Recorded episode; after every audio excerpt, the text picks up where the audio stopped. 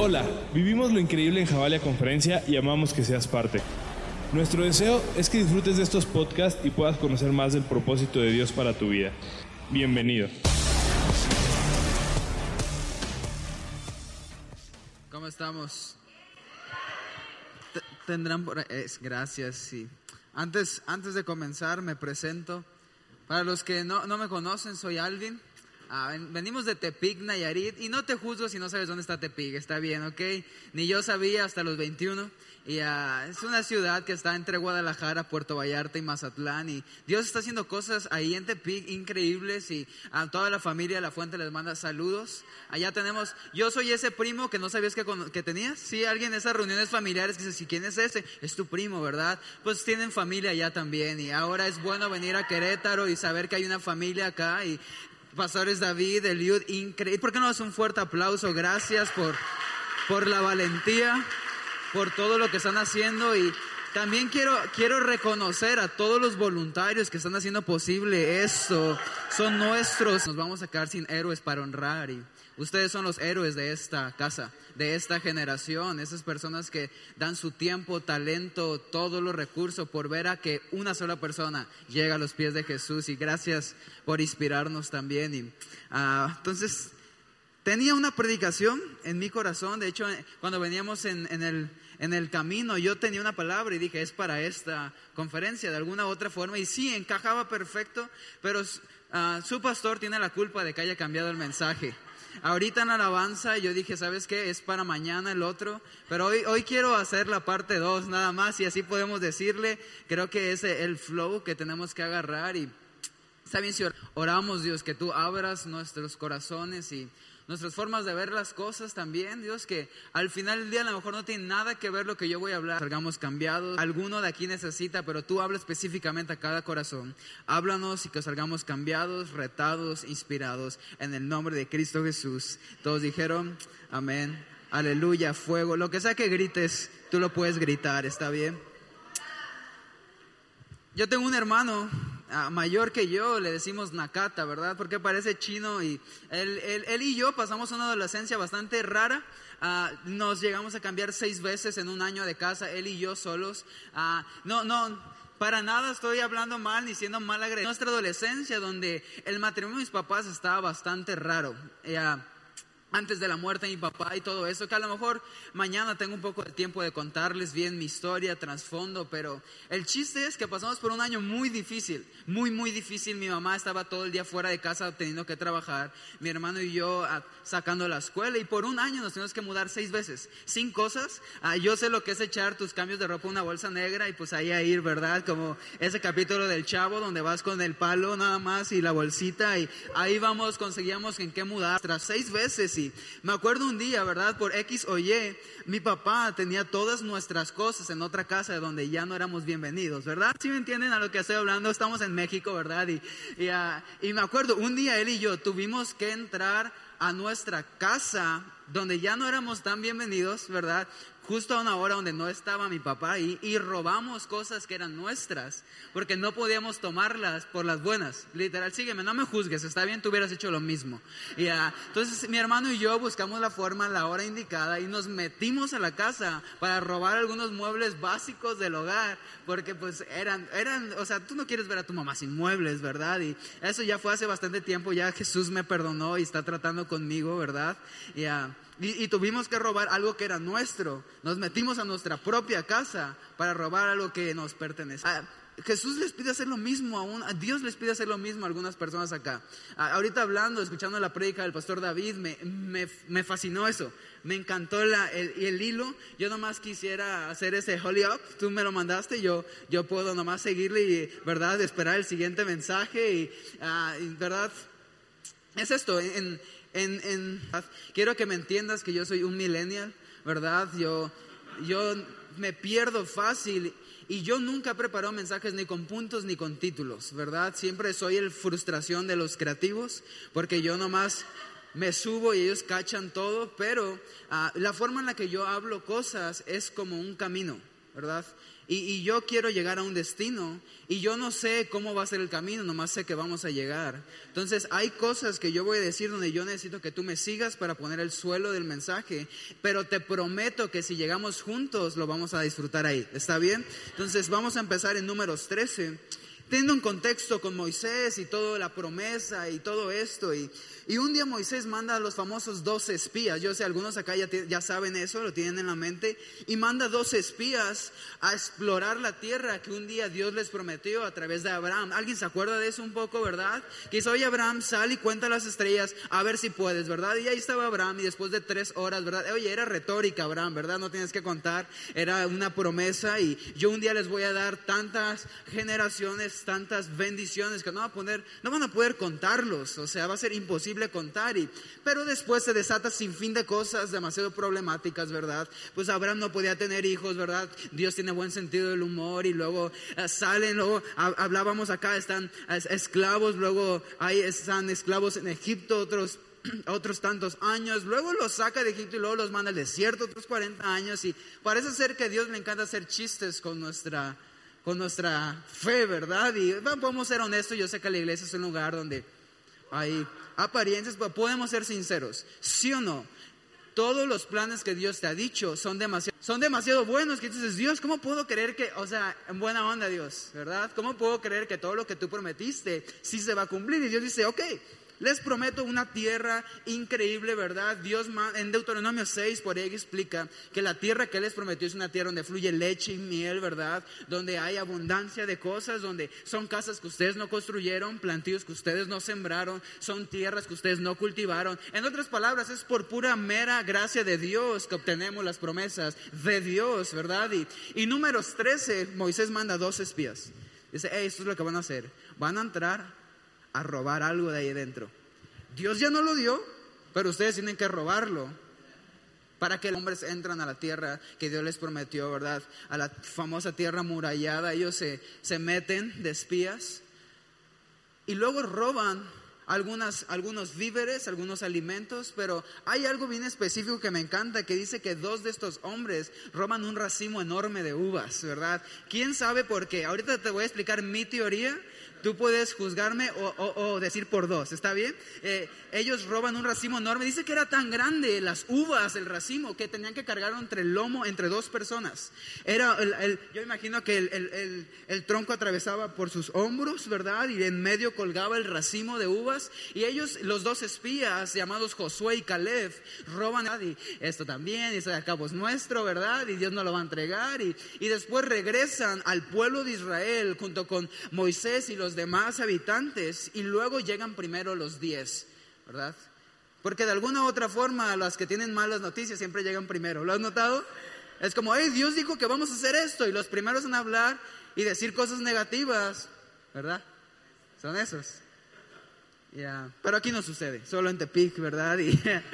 Y, y llegan estos días. Hey, la, la verdad sí es cierto lo que Dios prometió, pero es demasiado bueno para que nos lo entregue. Sí es cierto que es una tierra enorme, pero es tan grande que los gigantes nos aplastarían con un solo pie. Las camas sí son enormes, pero porque duermen gigantes ahí que nos cortarían la cabeza con un solo movimiento. Es, es, impenetrable, las murallas son enormes, todo es increíble, no vamos a poder hacerlo y los días empezaron a desanimar, ¿verdad? Aunque era cierto lo que decían, pero es posible decir la verdad con el espíritu equivocado, ¿verdad? Pero es otro mensaje y, y llegan y dicen, sí es cierto lo que Dios dijo, pero es imposible que nosotros lo tomemos. Sí es cierto que Dios puede hacer algo aquí, pero es imposible que sea para nosotros. ¿Ves? De alguna u otra forma el sentido del humor es esto, que Él promete cosas imposibles y nos da el privilegio de dudar o tener fe, porque realmente las cosas imposibles solo el Dios de los imposibles los puede dar. Y llega y dice sobre eso, ahorita le entramos a predicar, está bien, y llegan dos personas locas atrás. Llegan dos personas con un racimo de uvas sobre los hombros, ¿verdad? Ya están los días, ya, ya habían convencido a todo el pueblo, ya estaban quejándose, ¿por qué nos sacaste de Egipto, verdad? Y bla, bla, bla. Y si allá estábamos mejor, si allá nos van a matar, ya los habían convencido. Y de la nada yo puedo imaginarme que ven a dos locos entrando por el cerro. Y ven una silueta un poco extraña y ven que trae un racimo enorme de uvas. Y luego llega sudando, ¿verdad? Porque la gente próspera de alguna forma siempre vive cansada, pero es otro mensaje para otra ocasión, ¿verdad? Y, llegan cansados, llegan después, llegan caminando, no corriendo, viviendo el paso a la vez, llegan con el racimo de uvas y dicen, hey, esta es mi teoría, ¿está bien? Les cuento mi teoría de por qué vino. Ahorita les voy a contar la teoría de, de la Biblia, ¿está bien? Pero esta es la mía. La mía es que trajeron vino porque ellos querían hacerlo para celebrar porque lo que Dios había prometido era cierto. ¿Ves? Esa es la dicha de que podemos celebrar antes de ver las promesas de Dios cumplidas. Pero ahorita vamos, ahí vamos, está bien, ahí vamos. Y llegan estos diez, dos hombres, Josué y Caleb, y dicen, hey, ¿por qué están tristes? ¿Verdad? No, es que ya vinieron estos diez primero y nos dijeron que es imposible. Y ellos, no, no, no, no, no, sí podemos, sí podemos, sí es difícil, pero sí podemos.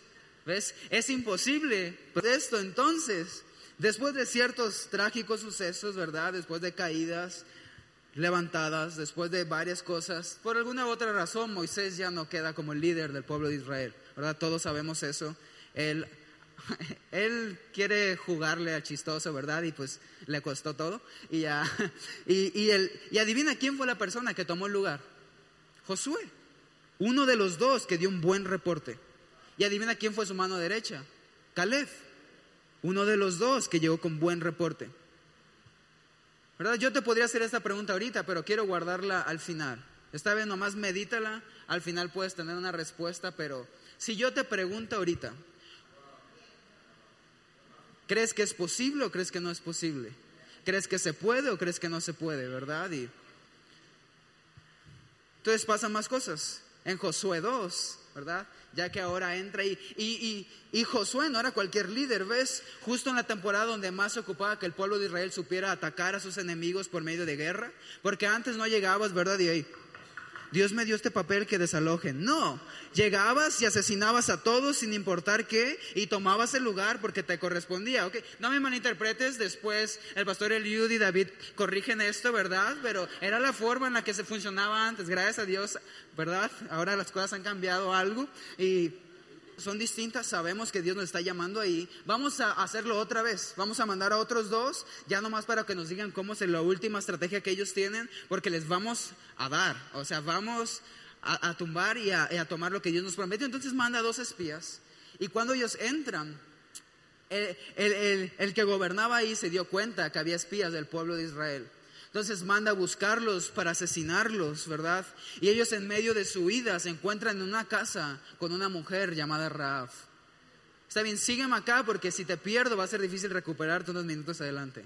Se encuentran en una casa con una mujer llamada Raaf y empiezan a platicar con ella, ¿verdad? Oye, fíjate que nos están buscando para asesinarnos. Y dice ella, yo sé que su Dios es el Dios verdadero. Entonces les propongo un trato. Si cuando ustedes vengan y ataquen esta ciudad, porque aunque yo no creo en su Dios tanto como ustedes, es, chistoso eso, pero hay gente que a lo mejor no asiste tanto como yo, pero cree aún más en Dios que yo. Es otro mensaje para otra vez. Y Rab dice, ok, mi pueblo no es su pueblo, mis tradiciones no son sus tradiciones, pero yo reconozco que su Dios es Dios sobre el mío. Dice, yo les garantizo que si ustedes me salvan la vida, yo se la salvo ahorita. Entonces vengan a mi casa, si los guardias vienen a preguntar por ustedes, yo les digo que no los he visto, ¿verdad? Que no conozco. Dice ella que aquí no vive, ¿verdad? Y entonces ella los guarda y el trato era que cuando entraran el pueblo de Israel a asesinar a todos, a atacar a todos, iba a haber un cordoncito rojo en su puerta en donde se iba a salvar ella y su familia, ¿verdad? Entonces esto sucede, Raab le salva la vida y luego en Josué 3 ellos deciden empezar el ataque, ellos cruzan el río Jordán, ellos, era imposible, para empezar era imposible. Para mí la batalla no se ganó en Jericó, se ganó en Jordán, pero ellos entran al Jordán, ni siquiera toca el pie el agua cuando el río se parte en dos otra vez, ¿verdad? Y cruzan sin mojarse, cruzan todos y lo primero que ven es este muro impenetrable de la ciudad, ¿verdad? Es como, no sé qué estamos, que dices, Dios, ya me cansé de tu sentido del humor, ¿verdad? Es como, hay gente que no te ama, Dios, y les va mejor que a mí, ¿verdad? Hay gente que no te conoce, así que, ¿verdad? Y me encanta eso y me frustra. Entonces ellos entran, cruzan el río Jordán y luego ah, cruzan ahí, luego de alguna u otra forma, que al final vamos a entrar en detalle, toman la ciudad de Jericó. Ellos entran a la ciudad de Jericó, hacen todo, literal. Toman la ciudad que Dios les entregó. Era una victoria, ¿sí me explico? Después de algunos días frustrantes, ellos toman la ciudad, ellos toman toda la nación, ellos toman la tierra que Dios les había prometido desde un principio, ¿verdad? Para ir entrando un poco ya, si me puede ayudar César en el teclado con tonos graves, porque el teclado trae el Espíritu Santo, si soy sincero. Y más César, ¿me explico? Sí, César, ¿verdad? ¿Ver? ¿Ves? Yo no sabía, me lo dijo el Espíritu que mora en él. No, en buena onda, cambia bastante. Ahorita te voy a explicar por qué. Mira, hay que esperarlo. Nomás quiero hacer incómodo esta parte. Y ya. Porque fíjate, tú me dices cuando estés listo, ¿está bien? ¿Ya? ¿Sí? Fíjate, no toques. Fíjate, Dios te ama mucho, Él está orgulloso de ti y su amor por ti nunca cambia. Ahora puedes tocar. Él está orgulloso de ti y su amor por ti nunca cambia. ¿Te fijas cómo? Dale un aplauso a César. Él hace que los predicadores lo hagan mejor.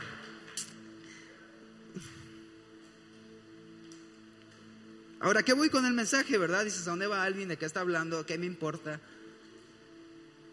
Dios promete algo increíble, demasiado bueno para ser cierto. Dios pone a gente ahí y hay veces que la gente que Él pone ni siquiera alcanzan a llegar, ¿verdad? Como Moisés. Se levantan otros dos valientes, Josué y Caleb. Se levanta una generación fresca, ¿verdad? Y escucha esto. Mi mensaje es esto. Fueron panoramas y paisajes y escenarios que vieron, pero fue la misma palabra que los llevó ahí. Fue una vez que Dios le habló a Abraham, que Dios iba a estar con ellos hasta el final, ¿verdad? Que Dios iba a llevarlos hacia un mejor lugar. ¿Y qué quiere decir con eso? Se me hace tan absurdo a veces que está la historia tan buena en guerra, está tan buena en ataque, está tan buena en estrategia, tan buena en líderes, tan buena en fe. Y de la nada parece que la Biblia te toma el tiempo de interrumpir la historia y saca ahí la historia de una mujer marginada llamada Raaf, que le salva la vida a los dos valientes de fe llamados Josué y Caleb. ¿Ves? Esta mujer no tenía buena reputación. Esta mujer era marginada, se dedicaba a la mala vida, era alguien que a lo mejor su, estilo de vida no reflejaba mucho, ¿verdad? Lo que quisiéramos. Pero ella fue el medio de salvación para Josué y Caleb. ¿Verdad? Lo que muchas personas que vieron el mar rojo abrirse no creyeron, una mujer marginada lo creyó. Y Dios la puso en esa historia, Dios la puso en ese verso. Y me encanta porque dices, ¿y qué tiene que ver Raab en todo esto? ¿De qué tiene que... ¿Por qué la metieron ahí? ¿Por qué salió ahí? ¿Por qué Dios la menciona ahí? Me encanta ver lo que dice Mateo 1 del 1 al 5. Lo tenemos aquí atrás, si no, para estar listo en la... Yes. Perdonen que lo cambié al final. Es culpa de... Dice, el siguiente es un registro Abraham. Abraham fue el padre de Isaac, Isaac fue el padre de Jacob, Jacob fue el padre de Judá y de sus hermanos. Dice, el siguiente verso. Judá fue el padre de Fares y de Sera, la madre fue Tamar. Fares fue el padre de Jezrón, Jezrón fue el padre de Ram, Ram fue el padre de Boz, Adad fue el padre de Nazón, Nazón fue el padre de Salmón, Salmón fue el padre de Boz y su madre fue Raab. Ahora, ¿qué quiero decir con esto? Si salimos la genealogía de, Juan, de, de Mateo 1, Vemos que podemos seguir la lista ahí. Y vemos que hay nombre tras nombre y generación tras generación. Jesús. ¿Sabías? Sí, sí, sí. Jesús vino del vientre de María, pero antes vino del vientre de Raab. Sí, sí, sí. Jesús vino de José, pero antes vino de la fe de los valientes. Que vieron posible lo que sus ojos les decían que no. Porque el órgano de la fe no son los ojos, es el oído de saber que muchas veces en nuestro alrededor o nuestro entorno, en nuestra familia, en nuestro interior, muchas veces lo que Dios nos dijo no se parece a lo que vemos. Porque esa es la gracia de Dios que nos da la habilidad de poder confiar para poder celebrar en los momentos de crisis, no solo en los momentos donde todo nos está yendo bien. Y Dios dice, sí, yo les prometo que el plan, el que bueno, les prometo que los propósitos ojos de sus hijos van a estar bien, pero les, solo les pido algo, ¿verdad? No confíen en lo que sus ojos les dicen porque el órgano de la fe es el oído. Jesús viene del linaje de Raab por la fe de los valientes. La gracia de Dios literalmente dijo esto, tú no estabas destinada a mujer, pero por la fe de los valientes Jesús va de tu vientre. ¿Cuál es el mensaje? ¿Sabías que Jesús está en los momentos que muchos menospreciamos? Porque hemos educado nuestros ojos en buscar a Dios en lo impresionante. Cuando Jesús no estaba ahí. Jesús estaba con una mujer con cobrador de impuestos llamado Saqueo. Jesús estaba, ¿verdad?, dentro de casas. Jesús estaba resucitando a su amigo Lázaro. Jesús estaba en los lugares donde otros no querían estar. Porque Jesús no nada más está en impresionante, escucha eso. Jesús sale por medio de, de Raaf. Ahora, estos dos hombres traían una, la vid, traían las uvas. Yo ya te dije por qué, ¿está bien? Yo creo que se armó el, el parizón, ¿verdad? El fiestón. Hicieron vino, ¿verdad? Los que quieran celebrar, vengan. En el Nuevo Testamento, Él viene ahora en forma de humano. Nace del vientre de María por la fe de los valientes. Y el primer milagro que vemos registrado, ¿verdad? Yo digo registrado porque, o sea, imagínate si no, del año 1 al 30, ¿tú crees que si no se enfermaba como el perrito de Jesús no lo hacía como? ¿Y lo sanaba? O sea, sí, tú lo hubieras hecho. Pero el primer registrado fue que convierte el agua en vino. Y en Juan 15, 5 dice esto, yo soy la vid, yo soy la vid. La vid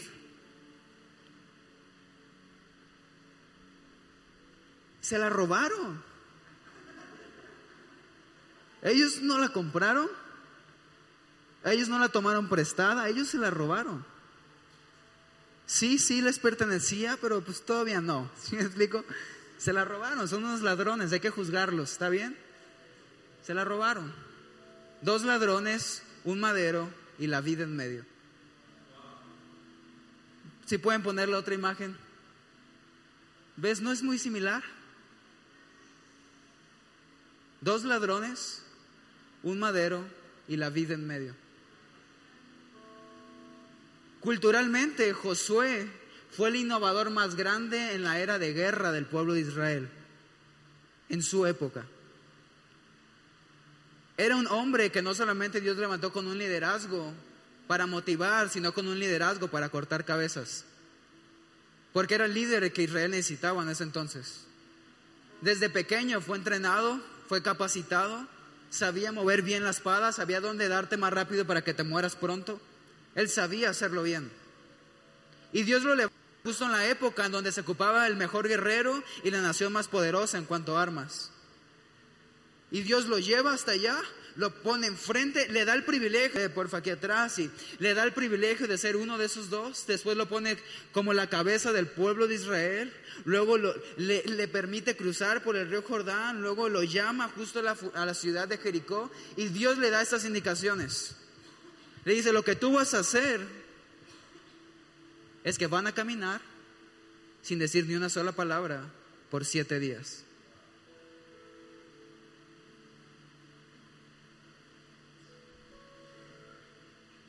Dime tú dónde está la lógica en eso. Dios, ¿cómo le hago? ¿Verdad? Mi familia está así. No encuentro el trabajo, mi matrimonio no está bien, ¿verdad? De la camina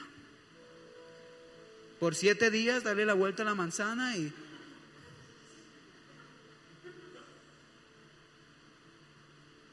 Pues que no es así Dios en toda la Biblia. Señor, tengo lepra, ve y métete al río. Señor, no puedo ver, déjate escupo, ¿verdad? Es como Dios, Jesús.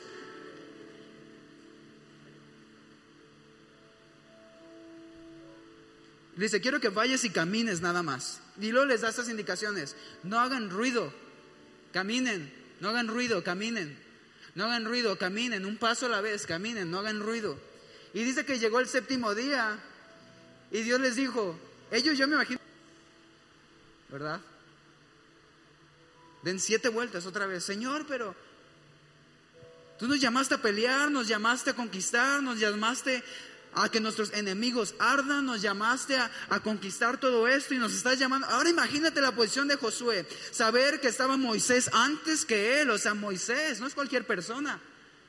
Es el patriarca Moisés y luego levanta un muchacho llamado Josué. Ahora él tiene, eh, la, tiene toda la, la responsabilidad encima de hacer buen trabajo, de hacer, de liderar bien. Ahora él se ha capacitado, se ha preparado para derrotar al otro pueblo y Dios viene y le dice, Josué, tu primera indicación va a ser que camines.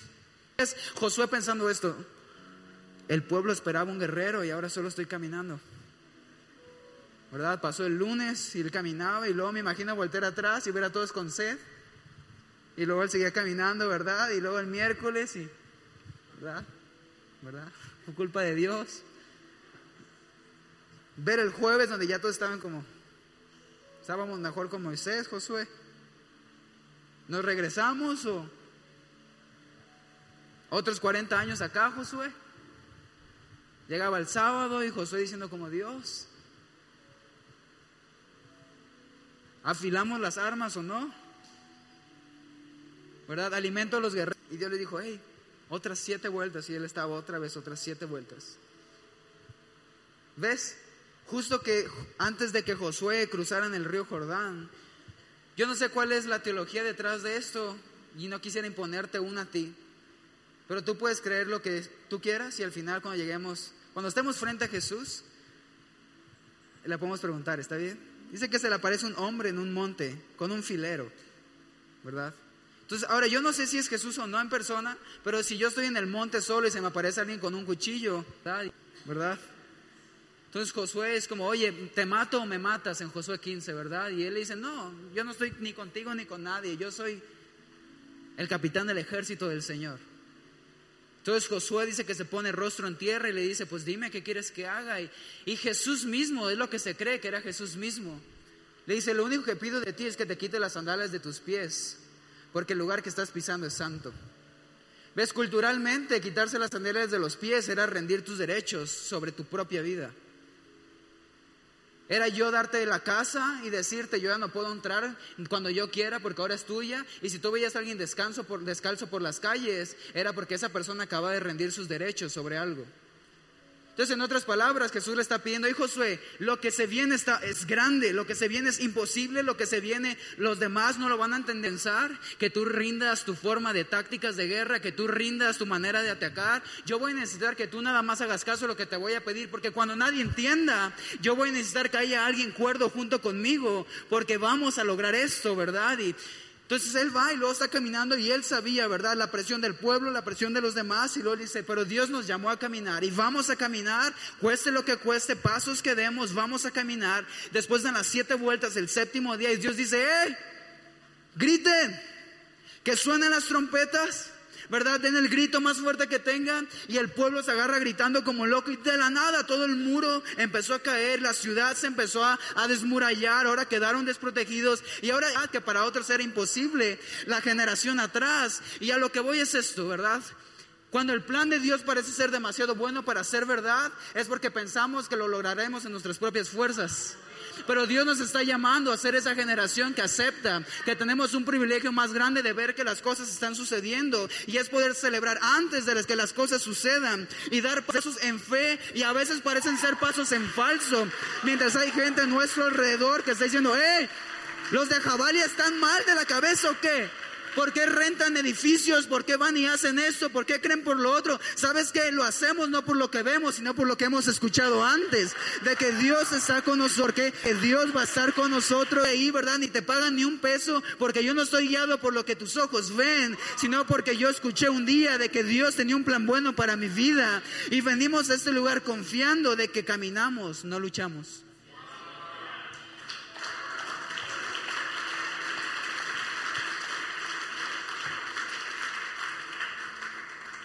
¿Sabes qué significaban estos dos rateros con la vid?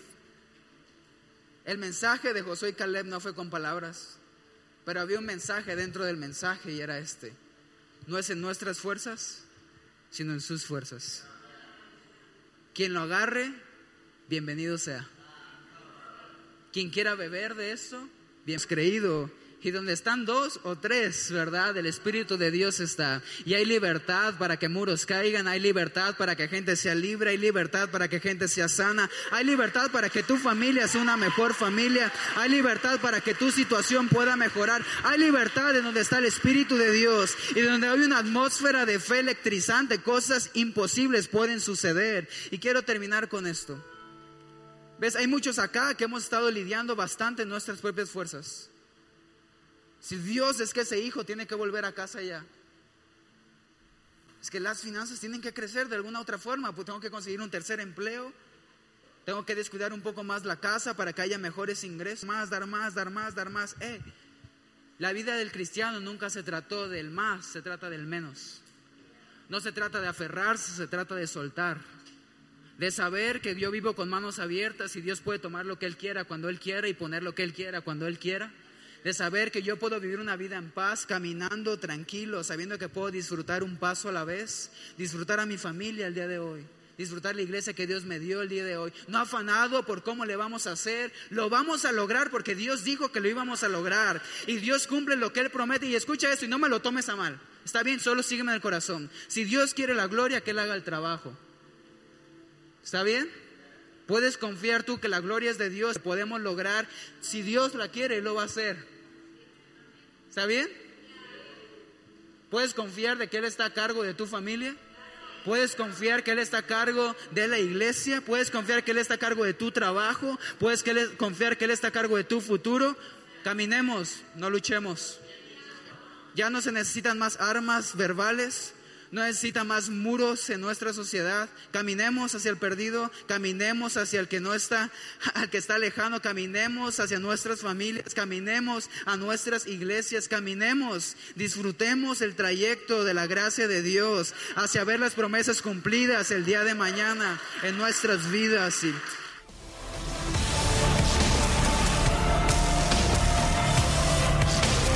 Gracias por escucharnos. Recuerda compartirlo para que alguien más lo escuche.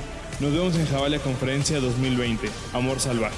Y juntos sigamos conectando generaciones con Dios que cambien el mundo.